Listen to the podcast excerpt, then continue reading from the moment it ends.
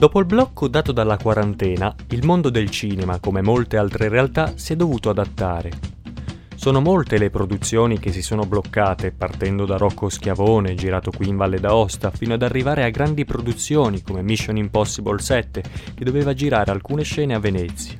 Nello stesso modo, anche le uscite di film blockbuster, a partire da No Time to Die, primo film con proiezioni annullate, fino ad arrivare a film per bambini e ragazzi che avrebbero dovuto varcare i cinema in questi due mesi, come Mulan e Vedova Nera della Disney, sono stati rinviati proprio a causa della pandemia globale.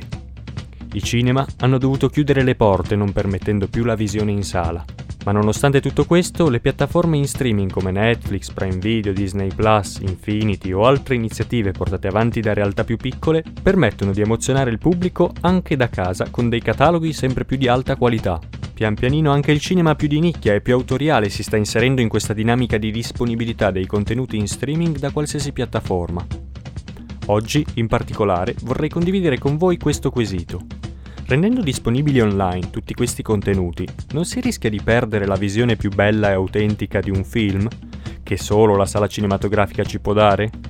È vero che le televisioni diventano sempre più grandi con qualità di visione sempre più alta e che i sistemi audio sono sempre più raffinati e che permettono un ascolto cristallino.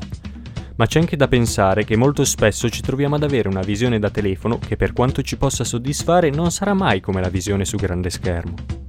La mia piccola riflessione è che forse si cerca di dare sempre più importanza ad aver visto un determinato contenuto, piuttosto che al come e al quanto eravamo attenti alla bellezza delle immagini e allo sviluppo narrativo di un film.